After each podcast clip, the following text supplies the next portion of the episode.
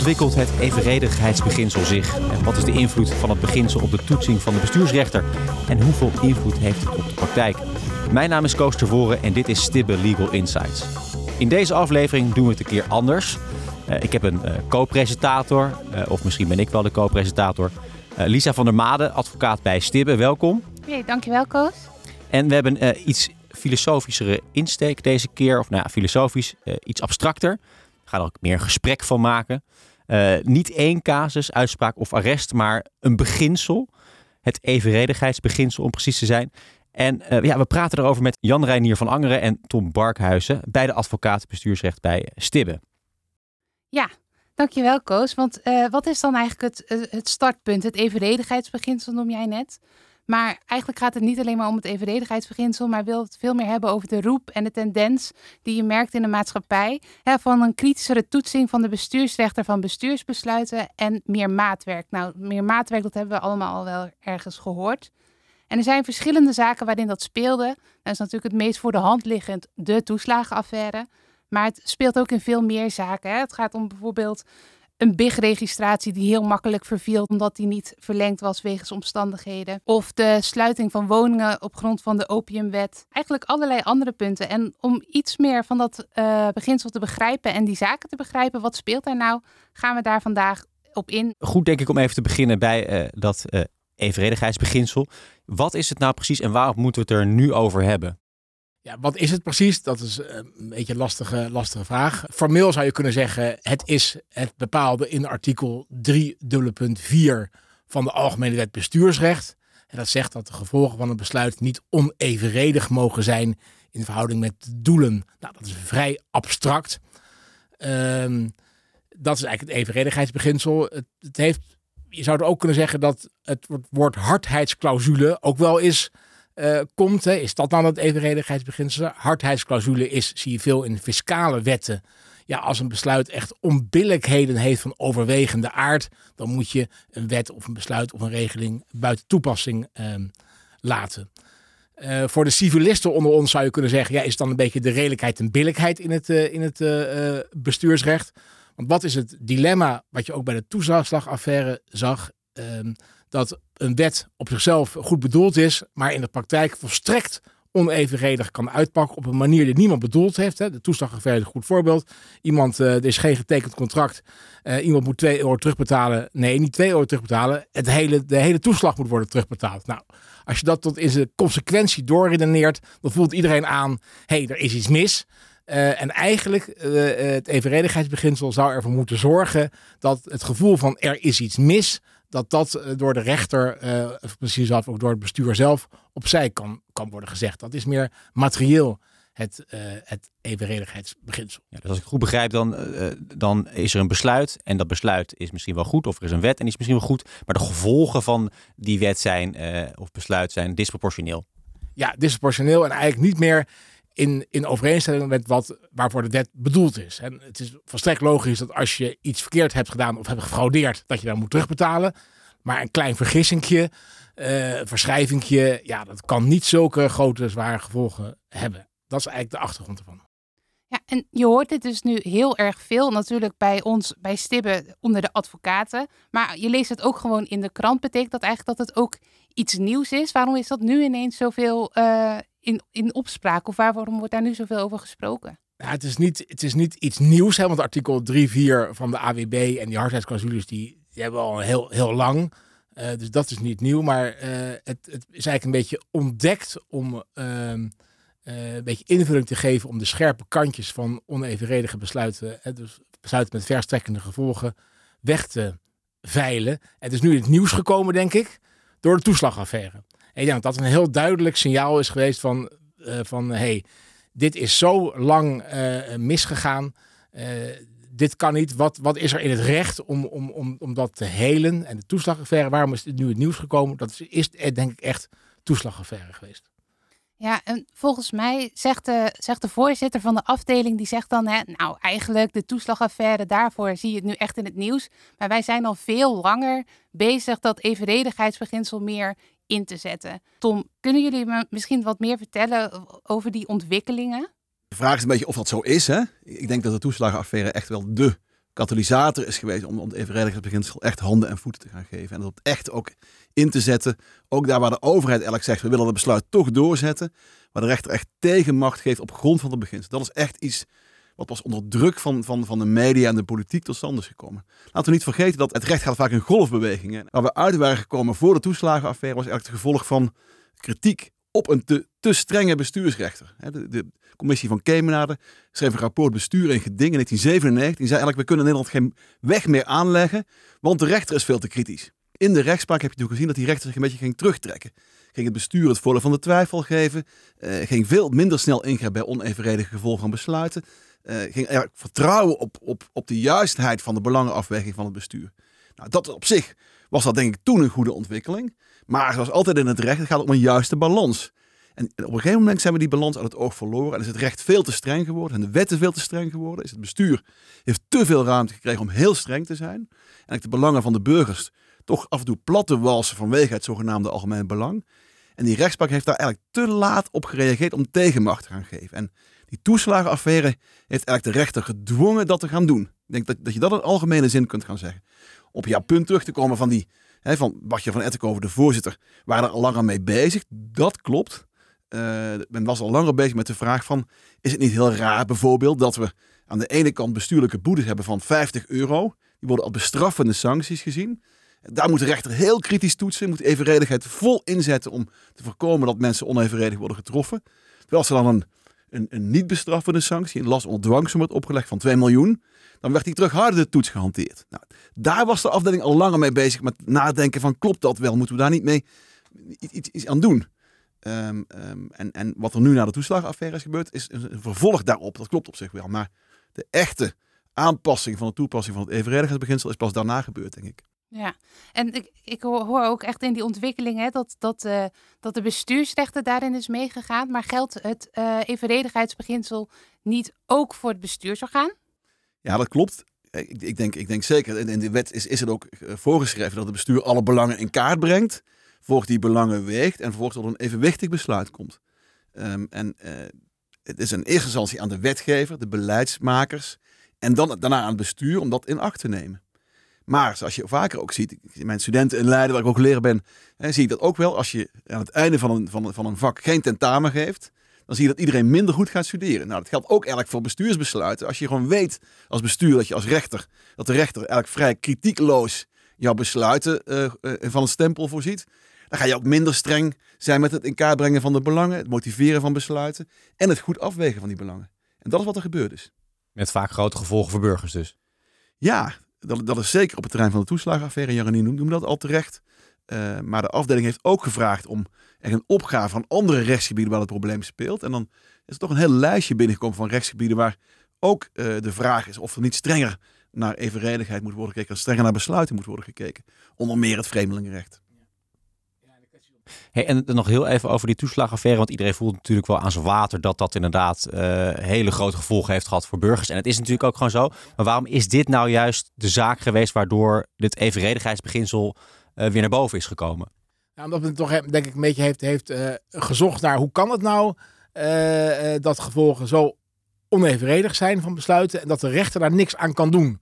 En eerst werd het heel erg in het formeel jasje gegoten. Want de rechter zei, ja, dit staat wel eenmaal in de, in de wet. Hè. Als er iets mis is, dan moet er worden teruggevorderd. Ja, daar kan ik, daar kan ik helemaal, helemaal niks mee. Daar kan ik niks aan doen. Nou, veel mensen zijn daar tegen in te weer gegaan. Die zeiden, goh maar, wacht even. Als je de wet goed leest, dan had je misschien wel iets, iets anders kunnen, kunnen doen. Of um, er zijn misschien uh, internationaal rechtelijke beginselen waar je een handvat had kunnen hebben uh, om daar iets aan te doen. Waarom is dat relevant? Dat is een beetje theoretisch, maar het hangt samen met het feit dat je een wet zelf eigenlijk in Nederland niet kunt toetsen aan het evenredigheidsbeginsel. Want ons artikel 120 grondwet staat daar in de weg. Dus de Raad van State zei ook van ja, ik, ik, vind, ik vond het ook eigenlijk heel onredelijk. Maar ja, ik kon het eigenlijk niet, niet toetsen, want ja, het staat in de, in de wet. En we hebben artikel 120 grondwet. Nou, uiteindelijk heeft de Raad van State daar toch iets van een draai aangegeven. Is, is ook omgegaan. Maar dan zie je hier het probleem van ja, hoe zit het eigenlijk met die onevenredigheid? Waarom is het nou dat, dat een rechter daaraan niet kan toetsen in dit, in dit geval? Nou, dat had dus te maken met die wet in formele zin. En op een gegeven moment zie je dan een heel ja, soort cascade aan, aan, eh, aan eh, gevallen zie je komen. Waarbij men zegt, ja, maar wacht even. Waarom toetsen we dan daar wel aan het evenredigheidsbeginsel en daar niet? Nou, en zo, daar is het nu zo in het, eh, in het nieuws. En ook, ehm, eh, eh, ook zo op de voorgrond dat men echt een beginsel heeft gezocht. Om te kijken van, goh, waar kunnen nou die, hoe kunnen we die onevenredige gevolgen van een besluit ongedaan maken? Maar heeft ook volstrekt gelijk. Hè. Ze zei ja, de, wetgever en het bestuur zijn ook gebonden aan het evenredigheidsbeginsel. En het interessante in, in die is eigenlijk dat eh, de Tweede Kamer op een gegeven moment degene is geweest die voor de hele strenge wetgeving gekozen heeft. En, en er was een staatssecretaris doen die zei dat moet je niet doen, want de goede gaat onder de kwade lijn. Nee, de wet moet worden aangepast. Hij weigerde dat, hij werd weggestuurd. En vervolgens wordt die wet keihard gemaakt, wordt toegepast, ook door de rechter toegepast op manier als de wetgever het bedoeld heeft. En vervolgens is het diezelfde Tweede Kamer, die, waar het geheugen kort blijkt te zijn, die vervolgens enorm kritisch wordt op die harde, harde eh, lijn van de Belastingdienst en die hele strenge rechtspraak. En ik, ik denk dat ook wel een rol gespeeld heeft dat in, de, in, de, in, de, in, het, in, de, in het denken bij de, bij, de, bij de bestuursrechten, bij de Raad van State, dat echt diezelfde wetgever zelf ook vond, dit kan niet meer. Dus het heeft denk ik de rechter ook meer ruimte gegeven om beetje tegen die wet in toch meer naar evenredigheid te gaan kijken. En je hebt nu eh, gezien dat er laatst een motie aangenomen is in de Tweede Kamer waarin staat dat elke wet voorzien moet worden van een hardheidsclausule. Om heel simpel te zeggen. Om te voorkomen dat je nog in de toekomst ooit een situatie kan krijgen als, als met de toeslagen. Ja, je- ziet dus wel echt die verandering optreden bij de, bij de afdelingen. En ze kijken, eh, hebben ook echt aan zelfreflectie gedaan. En je ziet ze in de jurisprudentie aandacht geven aan dat evenredigheidsbeginsel.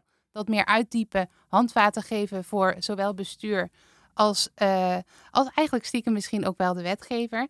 Een van de dingen waarop, eh, een van de manieren waarop ze die handvaten geven, is wel denk ik het vragen van conclusies en het doen van uitspraken. Een hele belangrijke conclusie van afgelopen jaar was natuurlijk de, die van de staatsraden eh Widdershoven en Wattel. Ja, kunnen jullie ons daar wat meer over vertellen? Ja, zeker. Zij, zij werden gevraagd, adviseer ons nu eens eigenlijk om dat, dat hele moeilijke probleem op te lossen. Dat je aan de ene kant die bestraffende sancties hebt, daar had ik al even over, van 50 euro. En aan de andere kant de niet bestraffende sancties van 2 miljoen. En volgens de vaste rechtspraak kon je, kon je bij die bestraffende sancties wel volop evenredigheid toetsen. En bij die, bij die niet bestraffende sancties niet. En de afdeling vroeg eigenlijk van, nou, hoe moeten we er nou mee omgaan? Is dat, is dat verschil nog, nog gerechtvaardigd? En nou, daar hebben, hebben Widdershoven en, en Wattel denk ik een hele heldere eh, antwoord op gegeven. Ze hebben echt gezegd, nee, dat onderscheid is echt niet goed te verdedigen. Je moet veel meer gaan kijken naar hoe ingrijpend is nou zo'n sanctie, zo'n maatregel voor de betrokkenen. En dat, bepaalt eigenlijk hoe kritisch je als rechter moet kijken naar de evenredigheid van zo'n sanctie. Nou, ik denk dat dat een heel verstandige lijn is, die ook al ongeveer tien jaar geleden in de literatuur werd voorgesteld. Overigens, de, wetenschap eh, liep daar toch wel heel erg duidelijk voorop. Terzijde, de afdeling had in die toeslagenaffaire kritiek op de wetenschap dat er wat te weinig input was geweest, eh, dat er te weinig waarschuwingssignalen uit de wetenschap kwamen over die toeslagenaffaire. Nou, misschien was dat in het concrete geval van die toeslagen wel zo, maar in algemene zin heeft die wetenschap denk ik heel goed gefunctioneerd en heeft heel goed gewaarschuwd. Bestuursrechter, jullie zijn veel te terughoudend worden. Nou, Martel en Willershoven hebben die handschoen opgepakt. Hebben echt gezegd dat onderscheid moeten we los gaan laten. We moeten gewoon naar de ingrijpendheid van de maatregel kijken om te kijken hoe kritisch je met de evenredigheid moet, moet toetsen. En ja, we hebben het er al even over gehad. En en passant hebben ze nog een aantal andere heilige huisjes meegenomen in die conclusie. Waaronder dat artikel 120 grondwet. Hè? Want zij kwamen ook met het idee van ja, eh, eh, waarom kan je nou, als als, een, als een sanctie in een wet wordt voorgeschreven die, die onevenredig is, ja, waarom kan je die eigenlijk niet rechtstreeks toetsen? Dus ook daar liepen ze weer tegen het formele punt aan van wat kan je nou wel en niet toetsen aan artikel eh 3.4 van de AWB en hoe groot moet dan de toetsingsintensiteit zijn. Maar die conclusie heeft echt, dat is ik denk echt een opmaat geweest. Een mooie conclusie, ook leuk om te lezen voor iedereen. Wel veel, iets van 100, 100, 125 pagina's of zo. Maar het leest toch als een trein.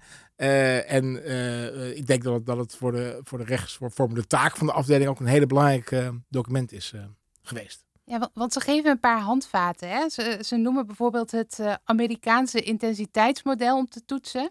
Waarom halen ze nou juist uit dat Amerikaanse model die inspiratie? Wat, wat ik begreep is, is, dat, dat daar een theorie ontwikkeld is over hoe je andergelang de belangen die in het spel zijn en verschillende maten van toetsingsintensiteit zou kunnen toepassen. En uiteindelijk komen ze op een soort drietraps raket, komen ze dan uit als ik me niet vergis. Leg wel even het Amerikaanse intensiteitsmodel uit. Ja, dat, dat, dat je eigenlijk, als ik me niet vergis, is, is dat eigenlijk, zijn dat eigenlijk drie intensiteiten van toetsing. Dus je hebt de volle toetsing, de intermediate toetsing en de terughoudende toetsing. En, en zij stellen eigenlijk voor om, om langs die drie lijnen eh, in de rechtspraak besluiten te gaan toetsen. Ja. Terwijl het bij ons voorheen dus was dat je alleen maar dat hele intensieve of dat hele terughoudende had. Dat was een alles of niets benadering, terwijl Precies. dat veel meer een glijdende schaal is. De schakelaar zou je Ja. kunnen zeggen. En, en, en, en en de twee-trapschakelaar. En dat Amerikaanse model is eigenlijk een drie-trapschakelaar. En we zullen eigenlijk zien dat het nog genuanceerder kan. Ja, ja, ja, ja want jij, jij noemt het al een drietrapsraket. Ehm iets anders wat ze voorstellen is de Europese drietrapsraket van, de, van het operationaliseren van het evenredigheidsbeginsel. Een ander soort raket dus, maar hè, kunnen jullie ons uitleggen wat, waaruit welke stappen bestaat dan die drietraps evenredigheidstoets die in de EU wordt gehanteerd door het Hof van Justitie? Eh, misschien al aardig om de achtergrond daarvan te vermelden. Eigenlijk, de kritiek op de huidige toepassing van evenredigheidsbeginsel was eigenlijk dat het maar een ja, vrij vaag was van hoe er werd getoetst en, met welke argumenten nou er, er streng werd getoetst of minder streng werd getoetst en op welke wijze er werd getoetst. Eh, en eigenlijk ook niet goed gemotiveerd werd in alle zaken. Eh, het was echt een black box. Wat, nou ja, alles afwegend eh, heeft de bestuur in redelijkheid tot die en die beslissing kunnen komen. Ja. En, en het Europese recht heeft, heeft eigenlijk zowel op, op EU-niveau, Europese Unie-niveau, als op het niveau van het Europees Verdrag voor de Rechten van de Mens, hebben eigenlijk een wat preciezere invulling daarvan, die de rechter wat preciezer dwingt om zijn evenredigheidstoetsing te motiveren. Ik denk dat het daarop neerkomt, dat het eigenlijk een soort extra motiveringsverplichting is. En die drie stappen zijn dan eigenlijk dat je moet gaan kijken, is de maatregel geschikt? Dat betekent eigenlijk, ja, kan je het doel dat je ermee hebt eigenlijk al wel mee bereiken? Eh tweede is, is het niet noodzakelijk? betekent eigenlijk, als je het vertaalt, van kan je niet op een andere, minder ingrijpende manier hetzelfde doel bereiken? En tenslotte gaat het om de, om de evenredigheid in strikte zin, wat wij eigenlijk ook proportionaliteit wel noemen. Er wordt gekeken, wat zijn de gevolgen voor het individu in kwestie? En, en, en langs die drie lijnen moet je elk, elk besluit en de gevolgen daarvan ontleden. En dan kan je het vinkje geven, het is evenredig of niet evenredig. Zit er niet heel veel overlap tussen twee en drie trouwens? Dus eh, als je nou besluit, oh ja, er is inderdaad ook een, een minder ingrijpende variant, dan eh, volgt vanzelf inderdaad drie. Klopt. Ik denk, denk als je gaat kijken naar de Europese jurisprudentie, is dat, dat men wel ja, in theorie die drietrapsraket heeft. Maar dat je helemaal gelijk hebt dat het niet altijd even makkelijk is om, om dat ook echt eh, precies zo altijd zo toe te passen. Want het hangt heel erg met elkaar samen. En ik denk, eh, we hadden laatst voor de Vereniging van Bestuursrecht ook een, een, een studiemiddag over, over, over deze ontwikkelingen. En dat daardoor de Nijmeegse hoogleraar Slussels het goed zei. Dus eigenlijk, ja, je kan het misschien niet allemaal elkaar rafelen, maar het, is, het dwingt wel tot betere motivering. Daar, geef ik hem gelijk. En wat Raymond Sussels ook zei, vond ik ook interessant. Hij zei ja, die hele, die hele drietrapsraketten van geschiktheid, noodzakelijkheid en evenredigheid in strikte zin, komt eigenlijk uit het Duitse recht. Het is het Duitse evenredigheidsbeginsel dat door het Europese recht, eigenlijk een beetje, ja, Duitse recht is, heeft daarmee het Europese recht enorm beïnvloed. En nu komt het weer bij ons eh, uit. Ik zou eigenlijk wat meer willen weten zelf, of hoe eigenlijk die ontwikkeling in het Duitse recht precies gegaan is, eh, om die, om van die drietrapsraket via Europa dan naar Nederland eh, te komen. Voor de rechtswetenschappen inter- interessant om eens even ook in het Duitse recht meer te kijken hoe, dat, hoe die ontwikkeling nou daar is gekomen en wat voor, tot wat voor gevolgen dat nou heeft geleid. mooie aanbeveling eigenlijk hè, uit, de, uit de conclusie van Widdershoven en Wattel. Ehm, maar, maar die conclusie aan zich, dat, dat is nog niks. Hè? Dat, eh, maar de afdeling deed inmiddels uitspraken. Hoe, hoe oordeelt de afdeling daar nou over? Ja, dat is niet, niet de afdeling. Het is heel bijzonder dat er een grote kamer is samengesteld. Met, met ook rechters uit van de andere hoogste bestuursrechters. En dat betekent dus dat er ook afgestemd is. Dat eigenlijk alle, alle hoogste bestuursrechters, zou je kunnen zeggen.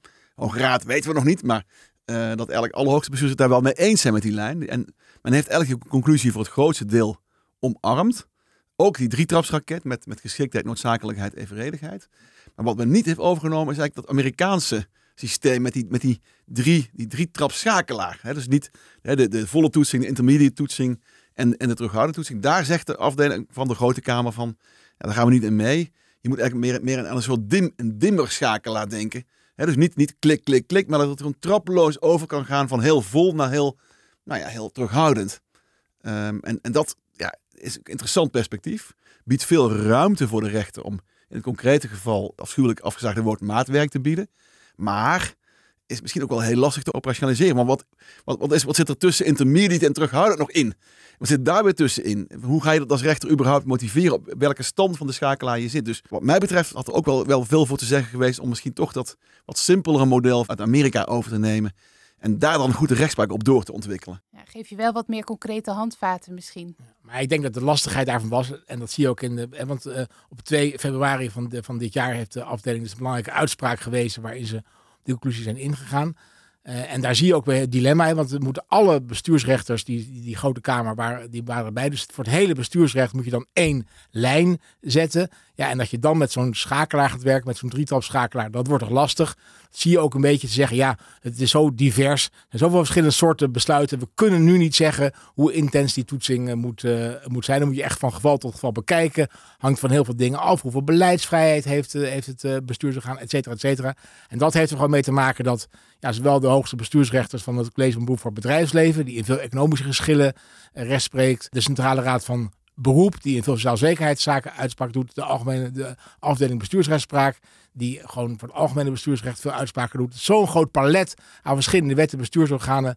Dat ze hebben gedacht, ja, laten wij hier nou niet een knoop doorhakken voor uh, hoe we dat moeten doen. Laten we dat in de jurisprudentie een beetje gaan ontwikkelen. Ik denk dat dat een beetje het dilemma is geweest. Waardoor ze hebben gedacht, laten we toch maar met die, met die uh, uh, dimmer werken. In plaats van met, die, met zo'n drietraps schakelaar. Ja, de staatsraden, advocaat-generaal Widdershoven en Wattel die zijn vorig jaar gevraagd om een conclusie te nemen over het evenredigheidsbeginsel. De aanleiding daarvan waren verschillende zaken. Eén daarvan was een woningsluiting in Harderwijk op grond van de opiumwet. En de gevolgen daarvan zouden onevenredig zijn. We noemen deze zaak nu specifiek, hè, want uiteindelijk is de afdeling in die zaak ook ingegaan op die conclusie van Widdershoven en Wattel.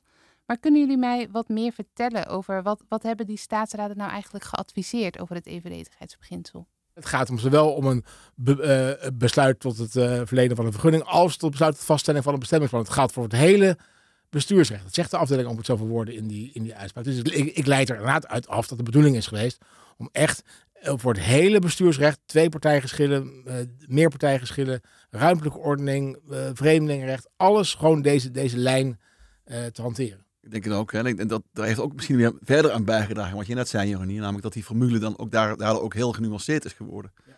Hè, en hij is, er zitten eigenlijk zoveel elementen in om hoe je nou die evenrediging moet operationaliseren, hoe streng je moet toetsen. Dat eigenlijk die rechten nog alle kanten ermee op kunnen. Ze kunnen eigenlijk ook in zaken beslissen om gewoon op de oude manier hè, van, van voor de conclusie weer heel terughoudend te gaan toetsen. Ja. En er, staat ook, er wordt ook geen afscheid genomen van bijvoorbeeld eh, het willekeurcriterium, dat hadden we hier voor altijd. Het willekeurcriterium stond voorop. Dat voor een terughoudende toets. Maar er wordt gezegd, nee, we stellen dat willekeurcriterium niet meer voorop. Dat betekent dus, we kunnen het wel van stal weer halen, die oude aanpak, als het nodig is. En ja, dat is ook begrijpelijk als je, als je, als je zo'n formule zo breed toepasbaar wil laten zijn. Wel, wel heeft de afdeling gezegd uh, dat, dat ze in de toekomst in uitspraken zal gaan motiveren hoe ze precies die dimschakelaar uh, uh, afstemt op een concreet geval. Dus dat is echt een, dat heeft ze ook zich voorgenomen in die, in die, in die uitspraak. Want je zou kunnen zeggen van, nou ja, wat verandert deze uitspraak van 2 februari nou eigenlijk? Want we hadden toch al artikel 3, 4 en nou ja, zoals Tom zegt, ja, die dimschakelaar, heb je zoveel ruimte, je kan nog alle kanten op. Er zal in de praktijk niks veranderen. Denk dat dat niet waar is. Mijn gevoel is dat de afdeling echt beoog heeft om uh, met deze uitspraak van 2 februari echt een verandering uh, te doen. Dat merk je aan de inhoud van de uitspraak zelf. Ze nemen zich echt dingen, dingen voor. Ze hebben het duidelijk opgeschreven, maar ook daaromheen. De, de voorzitter van de afdeling bestuursrechtspraak van de Raad van State, Bart-Jan van Ettenkoven, heeft in het advocatenblad eh, echt gezegd: we gaan nu echt naar een menselijker bestuursrecht. Dus ook in de sfeer eromheen wordt echt wel uitgedragen. Dit is een hele belangrijke uitspraak en dit is echt een, een verandering. Dus ik denk ook wel dat er echt dat, dat, dat men het voornemen heeft om echt iets te gaan veranderen. Of het in de praktijk tot veel verandering leidt, moeten we maar even afwachten. Maar het, het voornemen is denk ik echt wel serieus. Misschien moet je, moet je wat negatiever formuleren. In ieder geval is er geen excuus meer uh, voor bestuursrechters die uh, besluiten in stand laten die tot onmenselijke resultaten leiden. Dat excuus is er niet meer. Dat was er in het verleden wel. Namelijk, hè, de overheid uh, moet de ruimte krijgen van de rechter. De, rechter moet niet op de stoel van het bestuur gaan zitten. Het bestuur moet zijn eigen afweging kunnen maken. Nou, met deze uitspraak in die Harderwijkzaak van 2 februari is dat excuus weggevallen. Dus geen enkele individuele rechter in Nederland kan meer goed rustig gaan slapen met het idee van ik heb deze boete van, van, van 10.000 euro van bijstandsmoeder in stand gelaten. Omdat, omdat ik nou één afstand moet houden van, van, van, van het bestuur en de wetgever. Dat kan niet meer. Wat grappige daar was trouwens, als je naar de uitkomst kijkt, dat, dat eigenlijk de rechtbank in eerste instantie strenger was geweest dan de afdeling. De rechtbank had gezegd, eh, dit, kan gewoon niet. Die mensen moeten gewoon terug naar het huis kunnen. Dat de afdeling met toepassing van de nieuwe formule zijn. Nee, de burgemeester krijgt nog een nieuwe kans om misschien alsnog die uithuiszetting beter te motiveren. Maar dat, dat, dat was in die, in die zaak. Als ik goed begrijp moet je ook wel een beetje durven dus als rechter om, uh, om, om, om met het evenredigheidsbeginsel aan de slag te gaan. Want je hebt dus blijkbaar niet zo'n Amerikaans intensiteitsmodel waar je inderdaad uit drie uh, keuzes kan kiezen. Uh, het, het, is, het is toch wat meer maatwerk dan in eerste instantie gedacht. En je moet, wel, je moet er wel voor gaan staan. Ja, en wat, Tom ook te, terecht zegt, het is voor de, voor de rechters nu geen excuus meer om te zeggen, nou ja, ik ben het eigenlijk niet mee eens, maar ja, het beleid van de overheid is nou eenmaal zo, ja, ik kan eigenlijk als rechter, kan ik eigenlijk niks, ik ben, ik, ik ben grensrechter en geen scheidsrechter. Ja, ik denk dat dat, dat nu echt een beetje wel uh, aan, het, aan het kantelen is. dus als je, als, uh, was ik wel, hoorde in de rechterlijke macht ook wel van bestuursrechters van ja, eigenlijk heel vervelend. Ik wil eigenlijk ingrijpen, maar ik kan niet ingrijpen. Want ja, eh, de overheid heeft het allemaal zo goed dicht geregeld. Ik kan daar geen vinger achter krijgen. Nou, dat haakje, dat vingertje kun je er nu wel achter krijgen. Door deze nieuwe uitspraak van 2 februari. Die zin, hè, dus waar een wil is, is daar wel een weg. Betekent, betekent ja, inderdaad wat je zegt, kritische rechters, af en toe moedige rechters ook. Um, en ook wel um, meer werk, denk ik. Want waar, waar je in het verleden gewoon heel makkelijk kon zeggen, nou ja, met die, met die toverformule niet een, en, niet, en niet een redelijkheid enzovoort. Uh, en, en de uitspraak was klaar. Zul je nu echt moeten verdiepen in, in, in, in, in de zaak, in de gevolgen van een besluit voor de betrokkenen. En daar een eigen afweging moeten maken. En daarmee gaat eigenlijk het bestuursrecht ook meer lijken op de rechtspraak in het civiele recht. Waar rechters dat eigenlijk altijd al moesten. Um, en, en ik denk dat sommige bestuurders daar heel blij mee zijn. Uh, maar dat andere bestuurders denken van ja, maar we moeten ook nog aan andere belangen denken. Bijvoorbeeld het gelijkheidsbeginsel. Uh, bijvoorbeeld het feit dat, dat, dat de rechtspraak ook tijdig moet zijn. En dat zaken niet heel lang kunnen blijven liggen. En dat zijn natuurlijk allemaal uitdagingen die je natuurlijk krijgt als je meer tijd aan één zaak moet besteden. Als je daar meer moet verdiepen. Uh, meer maatwerk moet leveren. Loop je het risico op latere rechtspraak. En je loopt het risico op rechtspraak waar ook verschillen gaan ontstaan tussen rechtbanken of tussen rechters onderling. En daar moet ook weer een mouw aan gepast worden. Dus er zijn ook wel echte uitdagingen die op de rechtspraak afkomen als gevolg van die nieuwe evenredigheidsbenadering. Maar ik denk dat het wel de moeite waard is. En Tom, jij noemt hè, ander, eigenlijk een, een nieuwe uitdaging voor rechters, een, een andere manier van werken. Geldt dat ook voor de burger en hun advocaten? Moeten zij, moeten zij ook anders hun zaken voorleggen aan de bestuursrechter? Ik denk dat je moet kijken naar, naar beide perspectieven. De rechtsbijstand van de overheid en de rechtsbijstand van de burger. Uh, ik denk dat de overheid veel beter haar huiswerk moet gaan doen. In ieder geval in de bezwaarfase zal de overheid echt goed moeten kijken wat zijn de concrete gevolgen van het besluit. En kan ik dit rechtvaardigen en dat ook goed moeten motiveren. En de rechter zal, uh, zal, zal dat ook kritisch gaan toetsen, dat weten we nu. En, en voor, de, voor, de, de burger en, en dienst, dienstrechtsbijstand, adviseur, uh, betekent dat, dat, dat, er, dat er misschien wel meer ruimte ontstaat om gaten te schieten in besluit als dat niet goed gebeurt. En dat betekent dus ook dat, dat ook die advocaat, ook die rechtsbijstandsverlener, ja, op, op, op dat onderwerp van evenredigheid zich extra zal moeten focussen. En daar ook de argumenten moet aandagen waar de rechter iets mee kan doen. Precies, dat laatste is ook belangrijk. Hij moet, hij, ook de, die, zal ook aan de kant van de advocaten van, eh, of rechtsbijstandsverleners in de algemene zin van appellanten meer werk komen.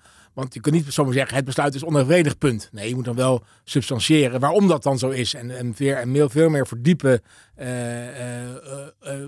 hoe je, hoe je dat, dat evenredigheidsbeginsel handen en voeten kunt geven. Veel meer materiaal verzamelen. veel meer, ehm, dus ook daar zie je denk ik, ook, ook daar zal meer werkbelasting komen. Uh, om dat, om dat beroep op het evenredigheidsbeginsel echt goed handen en voeten te geven. In plaats van in algemene zin zeggen het besluit is in strijd met artikel 3, 4 AWB, punt. Nee, je moet nu echt gaan, gaan zeggen waarom dan en wat zijn dan die individuele omstandigheden. En vereist ook meer verdiepen in de achtergrond van de zaak. Ook dezelfde drieslag hè? zal ja. ook gebruikt ja. kunnen worden door, door, ja. door, door, de advocaat van burgers. Ja. En, maar vraagt dat niet veel van burgers die zonder advocaat procederen? Ja, dat, dat, dat, is, dat, is, dat is een serieus probleem. Überhaupt een probleem voor het bestuur in algemene zin. Hè? Want uh, we gaan ervan uit in het bestuur dat mensen zonder advocaat kunnen procederen. Daar zijn ook de, de financiering ook op ingericht eigenlijk. Uh, maar eigenlijk weten we dat, dat, dat je in het bestuursrecht bijna net zoveel fout kan doen als in het civiele recht, waar je in heel veel zaken wel een verplichte advocaat hebt. En uh, nou, ik denk dat, dat, dat, dat, dat er al terecht heel lang voor wordt gepleit om uh, voor, dat, toch onder omstandigheden gewoon wel verplichte rechtsbijstand voor te schrijven. Wat ook dan me meer mogelijkheden creëert voor burgers om, als dat nodig is, ook van overheidswegen financiering voor een advocaat te krijgen. Ik denk dat dat, dat dan een goede zaak zou zijn. Maar dit, dit zou je als burger ook gewoon in normale woorden kunnen beargumenteren, toch? Het is niet dat je allemaal hele moeilijke woorden daarvoor moet gebruiken. Je kan toch ook zeggen, ja, ik heb mijn vuilnisbak te vroeg buiten gezet. Ik kreeg 10.000 euro boete. Lijkt me toch wel een beetje onevenredig wat hier uh, bij mij wordt opgelegd Dat klopt. Uh, maar tegelijk, we zullen gaan zien dat de rechtspraak zich gaat ontwikkelen. En dat er dan toch wordt gezegd, ja, als je niet ook je inkomensgegevens hebt, hebt doorgegeven aan de rechter, dan heb je dat onvoldoende onderbouwd. En die, die, die, ja, een burger, een gemiddelde burger, procedeert misschien één of twee keer in zijn leven bij de bestuursrechter. Misschien sommige mensen nooit. Laat staan dat je dan die jurisprudentie kent, dat je je bankgegevens moet doorgeven. En ja, een advocaat weet dat dan toch wel en die maakt dan die fout niet. Dus je moet het, je moet het langs die weg oplossen, denk ik, dat probleem. Dat bestuursrecht eigenlijk te complex is. Of je moet zeggen, uh, als rechter en als wetgever gaan wij de burger minder formalistisch bejegenen. En we gaan hem veel meer helpen. We gaan veel meer sturen van u hebt nou beroep ingediend tegen die, vanwege die vuilniszak en die boete. Uh, graag willen we van u de volgende bewijsstukken krijgen. dus dat de rechter meer een bewijsvoorlichting gaat doen. Ook op die manier kan je dan ook compenseren. Is ook een goede oplossing. Ik vroeg mij nog af, het evenredigheidsbeginsel, is dat nu helemaal uitgekristalliseerd met deze conclusie van Willishoven en Wattel? Of, of kunnen we daar meer nog uh, over verwachten? Nou, ik denk dat we meer kunnen verwachten. De afdeling heeft het ook zelf al uh, gezegd. Er komen nog drie conclusies aan. Hè. Dat is ook wel in, interessant. Uh, deels over dezelfde onderwerpen waar over Wattel en Willis overal hebben geconcludeerd, komen er nu nieuwe conclusies. Namelijk de vraag, ja, hoe, hoe, moet je omgaan met wetten in formele zin en, en, en, en dat, dat evenredigheidsbeginsel, artikel 120, waar we het al even eerder over hadden. Uh, dus ik denk dat ook dat is een teken dat er nu drie vervolgconclusies worden gevraagd. Dat dit zeg, het begin is van een ontwikkeling die van 2 februari. en dat er echt nog veel meer volgt. En met terugwerkende kracht zijn er ook nog zaken uit het verleden die, die weer naar boven komen door deze ontwikkelingen? De toeslagenaffaire is dat eigenlijk al gebeurd, hè? want er waren eigenlijk afgesloten zaken die nu toch, toch in strijd met, elk, uh, met, met, met, met de regels die we erover hebben, opnieuw heropend worden en op evenredigheid worden herzien. En gelukkig maar dat dat kan. Um, ja, ik, ik, denk, ik denk dat dat niet op heel veel meer andere terreinen gaat gebeuren. Ik denk dat we daartoe zullen vasthouden aan, afgesloten zaken zijn afgesloten en klaar uit. Um, wat wel heel zuur is, denk ik, voor, voor, voor veel betrokkenen in die zaken. Als jij met, onder een oude toetsing nog je zaak verloren hebt, bijvoorbeeld je rijbewijs bent kwijtgeraakt en ook nog een alcoholslot opgelegd hebt gekregen, ja, dat wordt niet herzien. En, je, en, je, en nu drie jaar later kom je eigenlijk achter dat met die nieuwe jurisprudentielijn je die zaak gewonnen zou hebben. Dan denk je toch van ja, uh, ik heb toch mijn vertrouwen in die overheid is toch wel erg beschaamd. Want, ik vond het toen al onevenredig en toen kon hij er niks aan doen. Hè, dus, maar, dat is denk ik toch vooral een, een, een extra aansporing zou ik denken aan de bestuursrechtspraak in Nederland om die, die formule die nu eh, opnieuw gemaakt is en die, die uitspraak van 2 februari, om die ook echt te gebruiken waar dat nodig is. En je ziet überhaupt denk ik wel we, zijn, we zijn ook na die commissie van Kemenade, waar ik aan het begin van, van deze podcast iets over zei. Die eigenlijk zei, de rechter is veel te streng uh, geworden. Wij kunnen in Nederland het bestuur niks meer. Uh, hebben, hebben een tendens gezien van hele terughoudende toetsing. Maar ook het afrekenen van burgers op kleine formele foutjes. En ook daar zie je de, een ontwikkeling uh, de andere kant op. Waar dat het bestuursrechter eigenlijk steeds meer zegt van ja, we zijn wel, altijd wel heel streng geweest met termijnen. en met het, met, het, met het al dan niet tijdig aanvoeren van beroepsgronden. Maar achteraf gezien was het misschien wel heel erg formalistisch. We gaan dat ook wat verruimen. Pas in diezelfde tendens, denk ik, uh, waar, waar, je toch zeggen, ja, de rechtsbescherming in moet ook echt iets voorstellen. Um, en, en, en, en zeker in een situatie waar je toch vaak ongelijkwaardige partijen hebt. Die overheid die echt bovenliggende partij is, die alle informatie heeft, die heel vaak procedeert. En een burger die maar één of twee keer in zijn leven misschien bij die rechter komt. Ik denk dat dat ook heel, heel gelukkig is dat dat nu gebeurt. Jammer genoeg, ook hier te laat, vind ik. En ook hier uh, tientallen jaren waarschuwing vanuit de wetenschap genegeerd door de rechtspraak. Hoe kan het dat het genegeerd is de afgelopen tien jaar? het is moeilijk in, in, het hoofd van, van de rechters kijken. Ik, ik, ik denk dat ook te maken heeft met het sentiment in de politiek en de samenleving, waar de rechtspraak gelukkig in Nederland bij aangesloten is. En dat was in die periode heel erg gericht op efficiency. Het wegwerken van begrotingstekorten, het land weer klaarmaken om de economie verder weer op te kunnen starten. En dat past eigenlijk een paste in de, in de ogen van de maatschappij toen, paste een kritische rechter niet zo goed bij. En het, het, idee ook van de, de burger als potentiële fraudeur was toen in de politiek en de samenleving echt bovenliggend. En je, ziet dat de rechtspraak daar toch, toch iets te veel naar mijn smaak in mee is gegaan. Waar ik dus vind dat de rechtspraak juist moet, hij moet aangesloten zijn bij, bij tendensen in de samenleving, maar waar nodig juist ook rechtsbescherming verlenen aan individuele belangen. En dat is misschien iets te veel uit het oog verloren. Ja, het is, als je terugkijkt ook... Uh Zeker het maatschappelijke sentiment en het sentiment van de wetgever is uh, belangrijk. Het, het, rapport van Verkemenade, het bestuur in geding in 1997 is al vaak genoemd. En vanaf 1997 zag je, zag je echt een wetgeving die steeds meer rechten van belanghebbenden uh, beperkt. Vroeger kon een ieder tegen een bestemmingsplan een zienswijze indienen en een ieder kon beroep instellen.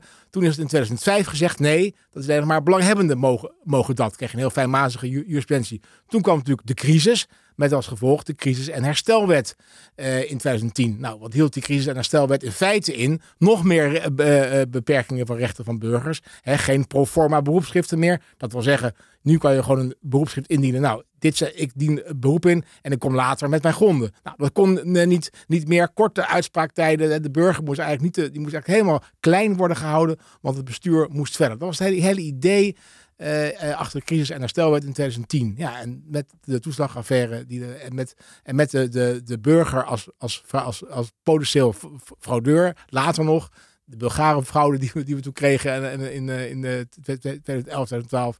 Ja, dat is helemaal tot een hoogtepunt gekomen. En nu zie je denk ik echt die, die, die kentering echt en de grote uitdaging is dus dat we niet meer dezelfde fout maken als toen met Van Kemenaar. Dat we veel te veel de kant van, van, van het, het repressieve bestuur het uit zijn geschoten. Maar dat we nu een, een betere balans vinden. want natuurlijk zijn er ook belangen bij dat de rechter, eh, de rechter respecteert wat, wat de belangafweging van het bestuur is. Dat hij niet, dat hij niet bestuurlijk het bestuurtje gaat spelen. Dat is een groot belang mee gemoeid. Natuurlijk is er een belang bij dat sancties, eh, dat, die, dat die een beetje gelijk worden opgelegd. Niet, niet rechter A en rechter B en rechter C allemaal daar een eigen idee over hebben. Dus ook die belangen moeten we in acht nemen. Maar uh, een betere balans dan wat we nu toe hadden. Dat is, dat is de zoektocht. Niet per se heel makkelijk in tijden van crisis. Hè? De, de pandemie, uh, een oorlog in het oosten van Europa. Ja, die oorlog, ja, op weg hier naartoe moest ik daar toch wel even aan denken. Dat misschien dat, dat onze discussie over evenredigheid in, in dat ligt wel een beetje een, een luxe discussie is. Maar goed, desalniettemin de moeite waard om te voeren, moeten we ook doen. Uh, maar als je ziet wat daar gebeurt, is natuurlijk dit, dit een klein probleem, zou je kunnen zeggen. Ja. Hey Tom, misschien toch nog een gewetensvraag, hè? Want, want hoe staan we er dan nu voor? De eerste uitspraak van de afdeling druppelen inmiddels binnen, waarin ze terugverwijzen hè, naar die 2 februari uitspraak. Schieten we al door of, of, of dansen we nog op het koord van balans? Ik, ik denk dat, dat, we, dat we nog goed, eh, goed eh, stevig dansen op het koord van de balans. Dat we niet doorschieten. En dat je zelfs de vraag kunt stellen dat uh, uitspraken waar het evenredigheidsbeginsel op, op de nieuwe manier wordt toegepast. Uh, waar bijvoorbeeld boetes met 50% worden gematigd, dat je misschien nog wel kan, kan afvragen van ja, als, als jij een, een, een, iemand met een inkomen van 1000 euro per maand, 2000 euro per maand, een boete van 10.000 euro oplegt en de rechter matigt die met 50%, dat papier is natuurlijk prachtig, maar bereik je daarmee een evenredig resultaat? Of zou je niet toch iets verder moeten gaan nog met de matiging dan? Dus, dus er is nog wel, wel, wel, wel werk aan de winkel, denk ik. En we moeten gaan zien hoe dat gaat uitpakken. Oké, dus de, de, bestuursrechter heeft nog werk, maar is op de goede weg. En Jarenier, zien we ook al veranderingen bij het bestuur? Hebben die ook al het licht gezien van de evenredigheid? Goeie vraag. Ja, het bestuur is natuurlijk vrij groot en abstract. In mijn eigen praktijk, wat ik nu wel zie, hè, we hebben sinds natuurlijk de huidige pandemie, de, die, die crisis, hebben we natuurlijk die uh, NOW-maatregelen. Dus de, waar de subsidies wordt, wordt, wordt gegeven voor overbrugging voor werkgelegenheid. Dan zie je dat UWV zelf nu wel, in sommige gevallen zelf denkt van nou, uh, zou deze uitkomst wel geheel evenredig zijn. Dus daar zien we wel voorbeelden dat in ieder geval het UWV in dit soort gevallen wel zelf eerder aan het evenredigheidsbeginsel gaat, gaat toetsen en zelf al bepaalt, nou is deze uitkomst nou evenredig of niet. Dus daar zie ik wel wat licht aan de horizon. Maar ja, er zijn zoveel bestuursorganen in Nederland. Ik zou absoluut niet weten of dat nu al uh, bij elk bestuursorgaan het geval is. Maar ik denk zeker uh, dat deze uitspraak van 2 februari wel bij veel bestuursorganen toch een beetje op het, uh, op het netvlies staat. En men toch meer nadenkt van, nou ja, ja, zullen we dit besluit wel nemen? Zullen we even goed kijken of dit besluit geschikt, noodzakelijk en evenwichtig is? En in ieder geval zo motiveren. In ieder geval zo motiveren, ja, denk het wel. Ja. Dank Lisa allereerst en ook uh, Jan Renier en uh, Tom. Uh, wil je nog meer weten over de juridische aspecten van het evenredigheidsbeginsel? dan vind je alle informatie op de website van Stibbe. en vind je deze podcast interessant? Druk dan via Spotify op de volgknop en laat een recensie achter als je via Apple Podcast luistert. Tot de volgende Stibbe Legal Insight.